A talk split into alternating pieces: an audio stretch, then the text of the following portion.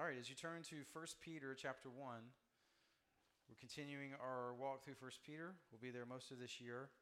We've titled this series uh, A Life That Demands a Gospel Explanation. And it would be super, super easy to hear that, especially as believers, and think to yourself, yes, that's the life I want to live. I want to live that radical, crazy life that causes people to look at me and scratch their heads and wonder, like, why?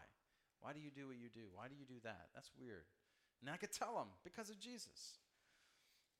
And so, what do I do to live that kind of life? What steps do I need to take? What kind of program do I need to be on to live a life that demands a gospel explanation so that other people can be amazed at Jesus in my life? And it, it can kind of be like the social media ads we see uh, all the time the, the 30 day push up challenge or the the 30 day uh, carnivore challenge. Uh, Jennifer told me uh, one that some are doing this year, the 1,000 hour challenge. Have your kids playing outside for 1,000 hours in 2023. Um, so they can get off their devices and be active, and that'll make them better kids, I'm sure. Or you might be doing one of the book challenges read a book a day, a book a week, a book a month to make yourself a healthier version of yourself. We're inundated with plans to make us a better version of us. And deep down, we all want that. And some of us do these things. Nothing wrong with those things. But without what we'll see in this section of 1 Peter today, without this, it will never happen. We'll never become a better version of ourselves. We'll never be able to obey the things God wants us to obey. It's total futility. But with what we'll see in this passage today, if this is true of us, then it's all possible. It's all possible. Let's look at 1 Peter chapter 1, beginning in verse 22. Since you have purified yourselves by your obedience to the truth, so that you show sincere brotherly love for each other, from a pure heart, love one another constantly. Because you have been born again, not of perishable seed, but of imperishable, through the living and enduring word of God. For all flesh is like grass, and all its glory like a flower of the, of the grass. The grass withers, the flower fails, but the word of the Lord endures forever. And this word is the gospel that was proclaimed to you. Peter has made the call earlier in verse 15 for us to be conducting ourselves with holiness. He says, The one who called you is holy, so you be holy in all your conduct. And he connected that this back to the Old Testament by quoting verse uh, in verse 16, Leviticus 19, "Be holy because I am holy." And Jesse pointed out a few weeks ago, this this means being set apart. It's one of the primary ways that God is God. He alone in all of creation is holy, holy, holy. There's no one and nothing like Him. You alone, we just sang, God, are this loving and this true and this holy. He's distinct, unique, completely other, and we as His people are called and created to live lives that are also set apart, distinct, other, holy. And, and, and, and it's supposed to be in accordance with his character and his nature. We're not living different lives just to be different. There's plenty of people who do that. They're odd just to be odd. They're weird just to be weird. We can just open your phone and you'll find thousands of people like that. Maybe some of you. I don't know. That's not the calling for us to be set apart and distinct, just to be set apart and distinct. It's to be set apart and distinct as God is, in, in accordance with His character and His nature. And there's going to be plenty of, plenty of examples of this as we walk through 1 Peter. And we see a key one today in verse 22. From a pure heart, love one another constantly. Later in chapter 4, we'll dig into uh, verses 7 and 8. The end of all things is near. Therefore, be alert and sober minded for prayer. Above all, maintain constant love for one another, since love covers a multitude of sins. Jesus has come and, and, and been made known, and so we are in the last days. That we've been in the last days for 2,000 years. The next event on God's calendar we're waiting for is the return of Christ. It can happen at any time, the Bible says in some places. In other passages, it's a long way off. The gospel will be proclaimed in all nations until the, uh, the kingdom of God will be proclaimed in all nations, and then the end will come. So we don't know. So that's why we live alert, sober minded for prayer. We don't know when he's going to return, it's next. And then, above all, he says in verse 8 the most important thing to remember and do is to maintain constant love for one another. This is huge.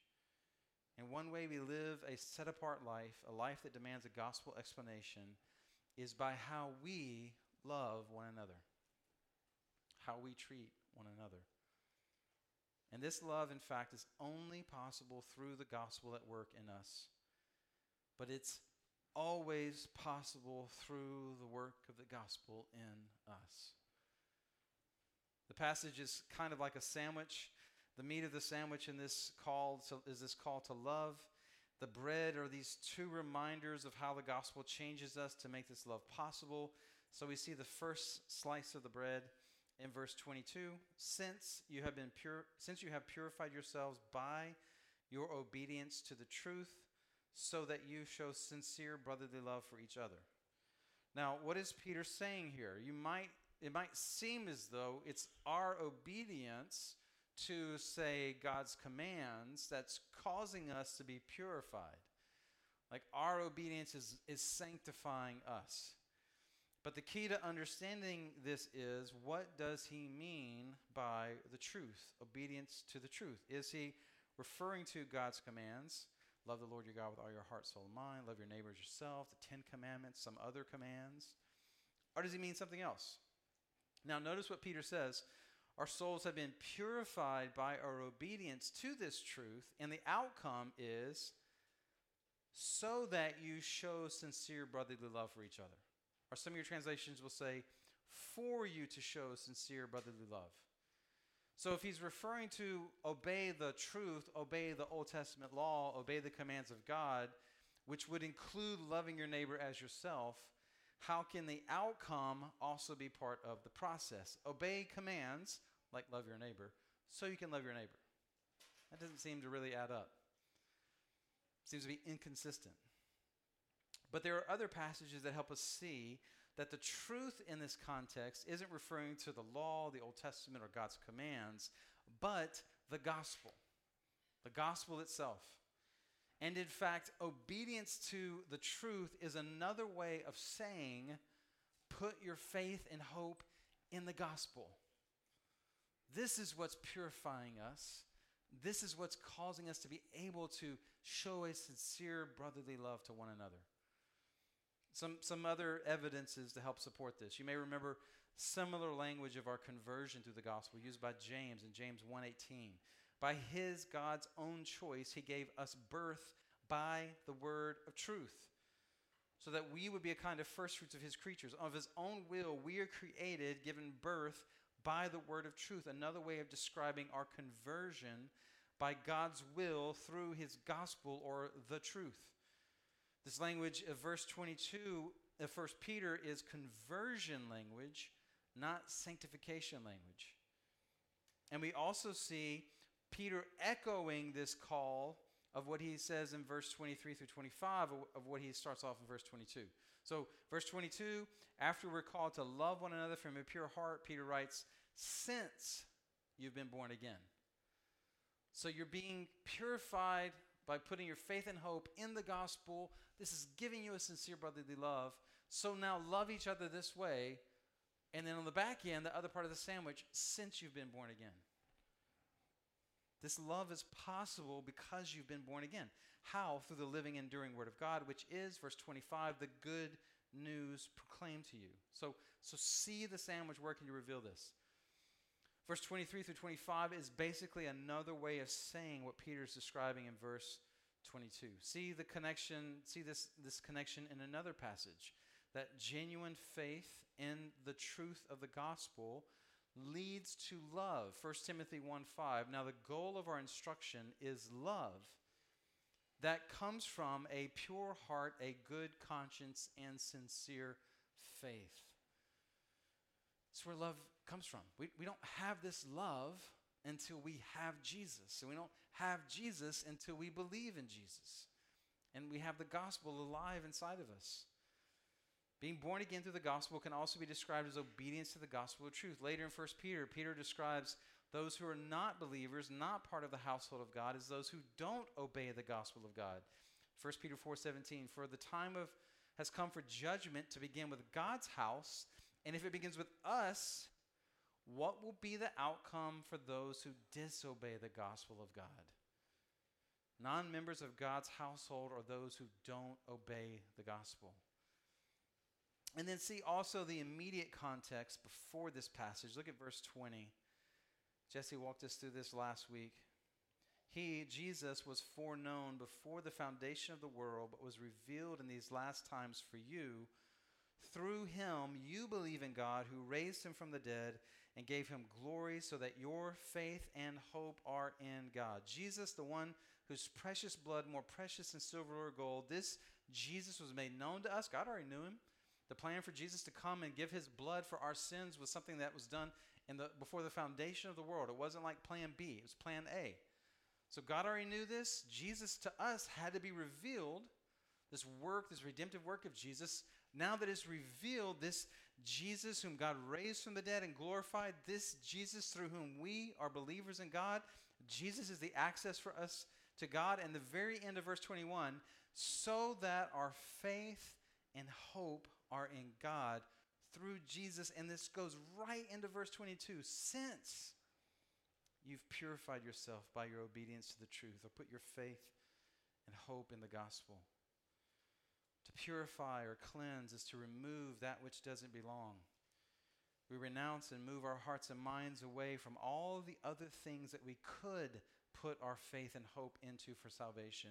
And we put our faith and hope, our minds and hearts, solely on the only one who can save the crucified and resurrected Jesus who did die for our sins, but is now alive in us to make all this possible. So, verse 22, one piece of bread. The other piece of bread is verse 23 through 25. Because you have been born again, not of perishable seed, but of imperishable, through the living and enduring word of God. And quoting Isaiah 46 For all flesh is like grass, and all its glory like a flower of the grass. The grass withers, the flower fails but the word of the Lord endures forever, and this word is the gospel that was proclaimed to you. This idea of being born again has become a bad word in some Christian circles. A born again Christian or born again evangelical over the last 40 years has carried a lot of political baggage, even as anything else. So much so that for some, being born again is a version of being a Christian. But it's not necessary. Not everyone has to be. born. I can be a Christian because I'm a member of this church and I believe in these truths and I'm saying Jesus is my Savior, but I'm not going to be like those wacko born again Christians. Those are the crazy Christians. But the reality, biblically, is this is not optional. This is Christianity. If you're not born again, you're not a Christian. But if you are born again, through the imperishable living and enduring word of God that endures forever, not like the perishable earth and creation and ourselves. This gospel, if that is your reality, you will always and forever be a Christian. Nothing can separate you from his love. No one can pluck you out of his hand. If you are truly born again, adopted into his family, you are his forever and ever and ever. I was in a meeting recently of local pastors, and unexpectedly, uh, our membership process was kind of put under the microscope. It was intended to be done well, but it kind of became scrutinized by one of our pastors. And how do you become a member of the crossing? Well, you got to be in a mission community for three months, and you, we ask you to read this book so you understand what it means to be a member of a church, and you need to be interviewed by one of our elders to hear your story and and give evidence for your life in Christ and where are you now and how can we care for you and you got to sign a church covenant. And he's like, "Well, what if I don't want to do all that?" Well, you can't be a member. You can come. You can do a lot of stuff. But but we we we we feel like membership should mean something and we feel like being a member of a local church means that you are a regenerate believer. In other words, you are born again. And it's our way of doing the best that we can of determining if that is true or not. Like we can't see into your soul. We don't have access to the Lamb's book of life. You can profess faith in Jesus, but there's going to be people standing before Jesus one day who will declare all the powerful works and miracles they've done in Jesus' name. And Jesus will say in Matthew uh, 7, he tells us, Depart from me, I never knew you. So, profession of faith alone doesn't mean you're born again. And so, we give time for us and for you to examine your lives. Do you see the fruits of genuine faith and genuine repentance? As you share your story and open your life up to this body, does it seem like Jesus is the engine of your soul? And when you join, that's our way of saying to the best of our ability, this person really seems to have Jesus alive inside of them. And the flip side is true. It could be a day where someone who became a member consistently over time denies by their lifestyle that they know and love Jesus. And we haven't had to do this yet, but we stand before you in a members meeting and say, as best as we can tell, this no longer this person no longer believes and we should treat them as an unbeliever. Which doesn't mean shun ever. It means to pursue and love with the gospel, but as a lost person, not a brother and sister in Christ. This is how essential being born again is to who we are. And this is not practiced by all denominations and all churches. Some churches, you're just born into the church. Of course, you're a Christian. Your parents baptize you, boom, you're good. We, it's part of being Baptist, we believe church members should be born again. The entire world is made up of over 17,000 ethnic groups, according to the Joshua Project. Distinct ethnic and language groups. There's 522 in the U.S. alone. In the U.S., there are over 420 registered political parties. You just thought there were two. We forgot about the birthday cake party. I mean, there's all kinds of political parties. Thousands of birthday party, not birthday cake. I don't know. Thousands of colleges and hundreds of professional sports teams that g- grab our allegiance. Like everyone's an FAU fan right now. Let's see them win the national title, right? There are now 94, I looked this up last night, 94 different ways you can describe your gender. And male and female, the way we've used for thousands of years, is not two of them. We have so many variety of ways that we group ourselves and describe ourselves, but it spiritually can be boiled down into two groups born again and not born again. You're born of God, born from above, child of God, or you're not. You're part of the kingdom of God or you're part of the kingdom of darkness.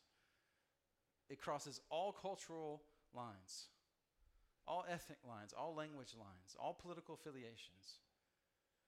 This is how all of people on earth could be categorized. The, clear, the most clear division that will ever exist. John writes in John chapter 1 But to all who did receive him, he gave them the right to be children of God, to those who believe in his name, who were born not of natural descent, nor of the will of the flesh, nor of the will of man, but of God. We are born of God, born from above. A few chapters later, Jesus is having a conversation with Nicodemus, who, if any man could enter the kingdom of heaven on his own, it would have been Nicodemus. He, not just because he was a Pharisee, and, and these guys, I know they're mostly the enemies of Jesus, but he really was, they were really esteemed. They obeyed the law, they knew the law. But Nicodemus also was humble and teachable. He later became a believer. But he wasn't just opposed to Jesus from the jump because Jesus was infringing on his territory as a spiritual authority in that, in that part of the world. He came quietly, like respectfully to Jesus in the nighttime, secretly, so others, he wouldn't cause all this tension, wouldn't cause himself grief. He wanted to know more. Who is this Jesus? What are you teaching? And Jesus tells him in John chapter 3, verse 3 Truly I tell you, unless someone is born again, he cannot, cannot see the kingdom of God. And this mystified him. Like, as smart as he was, as much as he knew the scriptures, he had no category for this. And he responded with the ridiculous question Well, how can a man go back in his mother's womb and be born again? Like, that's the most ridiculous thing you could say. Obviously, he's not talking about that, Nicodemus. But Jesus doesn't uh, ridicule him, he's always gracious with those who are teachable. And Jesus says, Truly I tell you, verse 5, Unless someone is born of water and the Spirit, he cannot enter the kingdom of God. Whoever is born of the flesh is flesh. Whatever is born of the Spirit is spirit. Do not be amazed that I told you that you must be born again. The wind blows where it pleases, you hear its sound, but you don't know where it comes from or where it's going. So it is with everyone born of the Spirit. Unless someone is born of the water and the Spirit, which is not Jesus making a, a distinction between uh, physical birth and spiritual birth. He's not making a distinction or trying to introduce water baptism. Nicodemus understood all these things. What he didn't understand was this new birth, second birth. So, being born of the water and being born of the Spirit are really two Old Testament images Jesus is bringing forward to help him understand. We're cleansed and we're given new life. The Spirit moves inside of us. And this is what makes us a new person. You're born of the flesh, you're flesh. That's, we're all born like that. But whoever's born of the Spirit has a spirit inside of them. Your first birth isn't enough to make it into the kingdom of heaven. We all have to have a second birth. And this he didn't understand. You must be born spiritually. When we're born physically, we're not born in a state of being alive spiritually, but we inherit the sin nature from our parents. We're born dead in our sins, and we need to be buried with Christ, raised from the dead spiritually, given new life in Him. And this is what it means to be born again, born from above. And this happens, as we see in 1 Peter, through the Word of God, the gospel. And it's not a work of us as much as it's a work of God. We saw earlier in 1 Peter 1, verse 3 Blessed be the God and Father of our Lord Jesus Christ. Because of his great mercy, he has given us new birth into a living hope through the resurrection of Jesus Christ from the dead. Jesus died for our sins so we could be forgiven. Jesus rose from the dead so we could live. Jesus said in his last hours with his disciples before his arrest and crucifixion in John 14, uh, in a little while, the world will no longer see me, but you will see me because I live, you will live too. We are alive because He is alive. Through the Word of God, through the gospel, the life of God that is imperishable, never fading or extinguishing, comes to live inside of us to such a degree that we could be described as someone who has had a second birth. We are born again. For some, that can be a very radical conversion experience. That's my story I've shared before with a bunch of you. You could go to the place and the time, a date on the calendar, a location on earth, and say, That's where Christ moved in. That's when he made me a new person. I, I received the second birth. But for others of you, you can't point to a day on the calendar or a time and place, but you know with every fiber of your being Jesus has come in and made you a new person. Jesus is alive in you. And that's the story of a lot of people. It's the story we, we hope it's for our kids. Like they just have always believed because we've been discipling them and gospeling. There's no radical conversion necessary for them because they haven't run so far from God. So, yes, in one sense, the weight of this should cause us to examine ourselves. Have I been born again? Have I come alive in Christ? Does the life of Jesus live inside of me? The entire book of First John was written, verse 13. I have written these things to you who believe in the name of the Son of God, so that you may know that you have eternal life.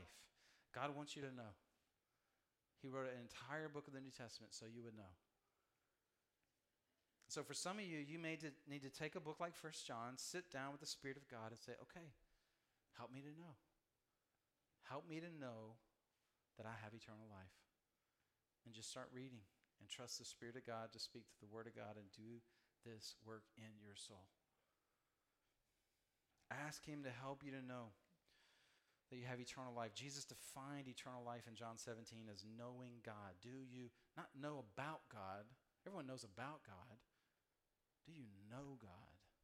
Everyone knows about Abraham Lincoln, George Washington, historical figures. We know about famous people. We know about Taylor Swift. But me and her aren't tight. We'll be in a few weeks when I go to her concert, but right now, she doesn't know who I am. But do you know him? Do you know Jesus? And, and, and so, yes, that work needs to be done. None of us should ever assume salvation. Our posture should never be, well, of course I'm saved. Look how amazing I am. We always are surprised by grace. We're always humbled by his mercy. Yes, he saved me, and yes, he keeps saving me, even though. I see so many reasons why he shouldn't. But when you get to the place of knowing, okay, this is me, I'm his, he's alive in me, I've been born again, then you can rest. The life you have in him is eternal. It's never fading, never perishing. You are secure, you are safe. And I don't mean like rest, like you plop down on a lounge chair on a cruise ship. Like rest in the sense, all right, let's get to work. Because this is so amazing what he's given me. I gotta, I gotta let other people get in on this. Let me go live this radical life of holiness and obedience, this radical life of faith and hope. I was watching recently an episode of The Chosen, and it's right when Jesus was sending uh, the disciples out two by two. And I'm not worried about spoilers. I mean, it's the Gospels basically. But we, we know they add details that the scriptures aren't clear on to help us imagine is this what it could have been like? And everything I've seen so far, I could see it being like that. It's really good. And so he's about to send them out two by two, and they're going to go proclaim the gospel, and they're going to go heal people and cast out de- demons. And he's explaining this to these 12 disciples that this is what they're about to go do. And they're just flabbergasted. Like they're sitting around a room, like, really? Are you serious? You want us to go do what you've been doing? They didn't see in themselves the ability and the power to do that. And they saw how people treated Jesus. Not everybody liked him. So they were afraid that they were going to receive the same persecution and rejection. And they kind of worked through probably a real struggle that they had, knowing the disciples as we know them, to get to that place where, like, okay, let's go do this. He believes in us, He's given us His power. And we too sometimes sit on the brink of obedience and we wonder, how can I obey? How can I do what I know Jesus wants me to do? And we doubt if his power will be enough, and we are fearful of the consequences. Like maybe it's going to radically change how I live my life. It's going to cost me a lot. I don't know if I want to do that. And sometimes we retreat to comfort, and then sometimes by His grace we get out of the boat and we walk on water. See in this passage we have the living and abiding and enduring and powerful Word of God and life of God alive in us, and it never fades. It, it, never flickers out. You never have to change the batteries, it's always there.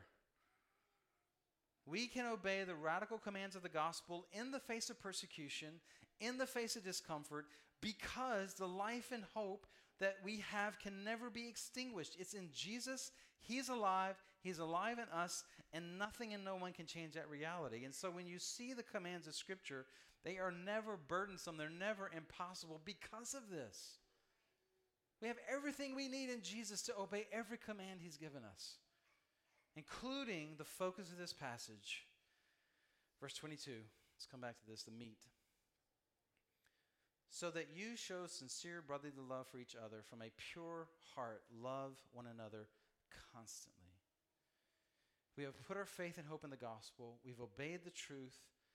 We've been born again to do a lot of things. But in this passage, like the very next passage we'll get to, there's no chapter headings in the original. The very next passage, rid yourself of malice and deceit, hypocrisy, envy, all stuff. Like that's hard too. But this passage is about love.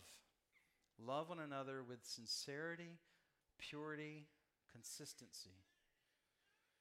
To love one another with sincerity. Sincere means genuine. It's not faked, it's not forced, it's real. And honestly, that's getting harder to do in our increasingly cynical age. We're cynical, and the people we're trying to love are cynical. Getting harder to do when we don't give each other grace, when we don't give the benefit of the doubt, when we assume the worst about each other, or when we make all kinds of rules and hoops for people to jump through that if you don't do exactly this, then you don't really love me. And so, to some degree, it's not on us. We can do the best we can do to know the people we are loving, to love them in, in good, accurate ways, to let it flow from a heart that really loves them but we have no control over if they'll receive it. Sometimes people are so hurt and wounded, it could take years for them to let their guard down and receive love. But what we can control is how genuine our attempts are, how sincere we are. And sincerity for you might be pulling back and praying from a distance, giving them space. And that's hard to do. We want to fix it. Waiting for the Spirit of God to work. Because even sincere love, genuine love, as, as good as you think you're doing to love them in sincere ways, it can't be coerced. It's also love that is pure, so there's no ulterior motives. This isn't, I'm loving you to get you to love me. Or I'm showing you this version of love that you want, but really I'm manipulating you to get what I want. We can do some really sick things in our relationships. We have been loved purely through Jesus, and we are now a channel for his love to others. And so we give it away. No strings attached. Give it away. Just give it away. He gave it to you freely. And you give it to others freely. No reciprocation required. It's freely given. And again, it's really hard. As best as you can tell, your love is genuine and sincere. And as best as you can tell, you're giving it away freely, no strings attached. And when it's never or hardly ever reciprocated, it just feels like you're burning emotional currency. Why keep putting myself out there to be ignored or to be hurt? And then there's the last part constantly, like we never give up. It's consistent, so we're not so fickle that all the people in our life are walking on eggshells because they don't know what version of us is going to show up today. But it's consistent and it's constant. Like we never quit. We never give up. We never walk away. You can count on it today, and by God's grace, you can count on it on my last day. Now, what if just this community of believers, this small community of believers known as the crossing, loved each other like this? Sincerity, purity, consistency, constancy. Not the lost, not our extended families, just us. Or if that's too hard, what about if just our missional communities did it? Let's do an experiment. Six months of just pure, unadulterated love. No strings attached, freely given, no manipulation, constant, consistent. Con- like, how contagious would that be? And if that seems impossible, how about just our family units? Just the people in our house. Let's invite all the singles in too. Let's just love each other. Could we just do that? Like, if you struggle to love certain people in your life, if you struggle to be loved by certain people, if you can't trust your own heart to give this kind of love, if your heart has been too wounded to receive this kind of love, if you've tried and tried and tried and you are tired of trying, if your immediate reaction to certain people is to recoil and not love and be loved, if you struggle to let others in, if you struggle to love the difficult ones, if you've lived long enough for this kind of relational tension to make obedience to this verse seem impossible, there is hope. There has to be hope. If there's no hope, then we're just going to descend into despair and apathy. There has to be hope for this. Two ways we see hope. Earlier in verse 13, set your hope completely on the grace to be brought to you at the revelation of Jesus Christ. There's coming a day when this kind of love is not only possible, it will be the only kind of love we experience. What day is that? The day that is the revelation of Jesus Christ, when he returns and makes all things new. When that day comes, this will be the only love we experience among our brothers and sisters in Christ. The brothers and sisters in Christ that you currently go to church with that you may struggle to love, the ones who live in your house and eat food at your table, the ones who show up at the holidays are really hard to love, the coworkers, the friends, the neighbors like sometimes we get glimpses of this when it's really good between maybe a husband and wife or parent and child or, or friends. We're like, man, this is so good. Why can't it always be like this? And, and then we have the other, the opposite of that. We have those days when it's so bad, we don't think it'll ever be good again, right? So we get snippets, we get like hors d'oeuvres, an appetizer of what's to come. But there will be a day when it's all we will experience perfect relational harmony with everyone forever. Never a crossword, never an assumption gone wrong, never a questioned motive. Just pure relational. Like, we talk about a lot of things. We talk about heaven, streets of gold, or mansions, or uh, will my pets be in heaven? Will my dogs be in heaven? We know cats won't be in heaven, but will other animals be in heaven? Will we play sports? Obviously, we play golf and basketball. I don't know about the rest of them. We talk about all kinds of stuff when it comes to heaven. This is really what I long for relational harmony. And the older I get, the more I see and experience relational breakdown, the more I long for that. So, so we have hope because as bad as it can be now, it won't always be like this. There won't always be tension between you and that person. But we also have hope. Like, what changes that reality? What changes to make that a reality? Well, Jesus returns and makes all things new. So, the second reason we have hope to give and receive love like this now is that same Jesus is here now, alive in us, alive in you and me. This is possible now. Not going to be perfect, but it is possible. We just have to be crazy enough to believe Him and obey and walk through it. Not easy. We have to speak the truth sometimes. Share hard things with people that we love. Because you can't have love apart from truth. Okay, Jesus, who do I struggle to give this kind of love to? Who do I struggle to receive this kind of love from? Knowing I'm not going to do it perfectly and they won't either. But part of this kind of love is letting love cover a multitude of sins and imperfections and just giving lots of grace. Like my kids don't love me perfectly. I don't love them perfectly. I sat down to dinner the other night, and the three little ones all had three different plans of what they wanted to do after supper. We're gonna play Ninja Turtles. We're gonna I'm gonna destroy you on this game on the Switch. That's what he told me. I didn't tell him that. And uh, the other one said the other one's good at a guilt trip uh, when are we going to watch soccer and football again? I'm like, oh, I can't love them perfectly. I can't live up to all their expectations. I can't do everything for them. But I didn't reprimand them or rebuke them. Quit putting pressure on me. I'm busy. They're kids. They're trying to connect to me in the only way that they know how to connect to me. So it's one day, one day, guys, we're going to do it all. And you give lots of grace to people who don't love you perfectly. And we can do the same thing for each other.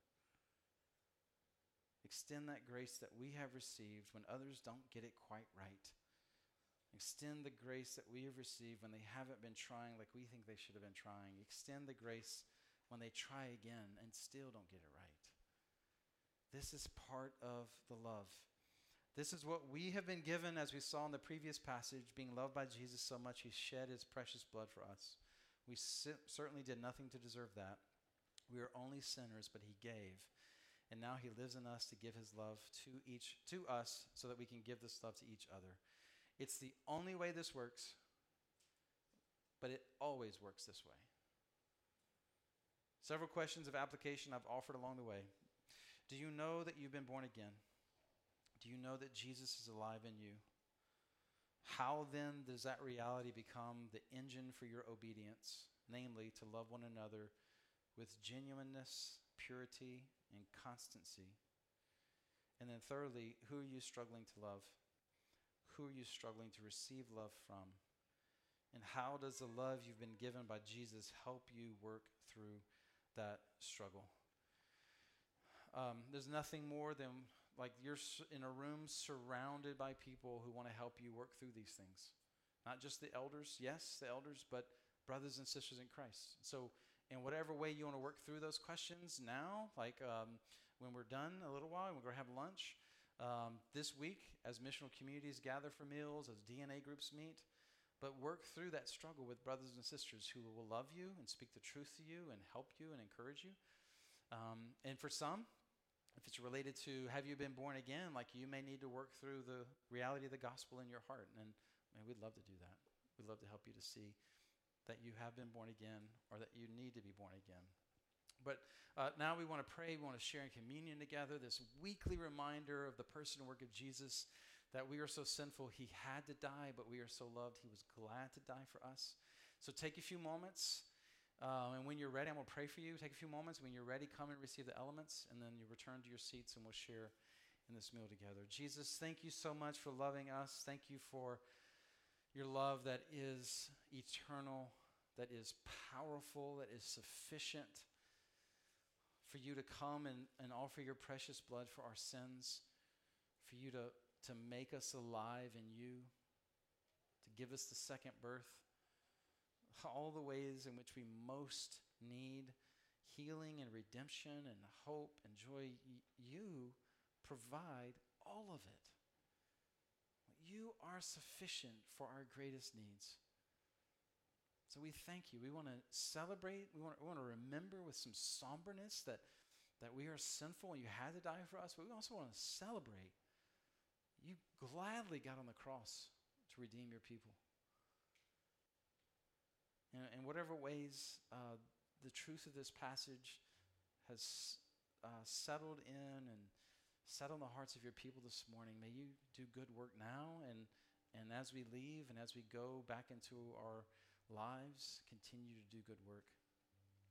For your glory, by your grace, through your word, we pray in Jesus' name.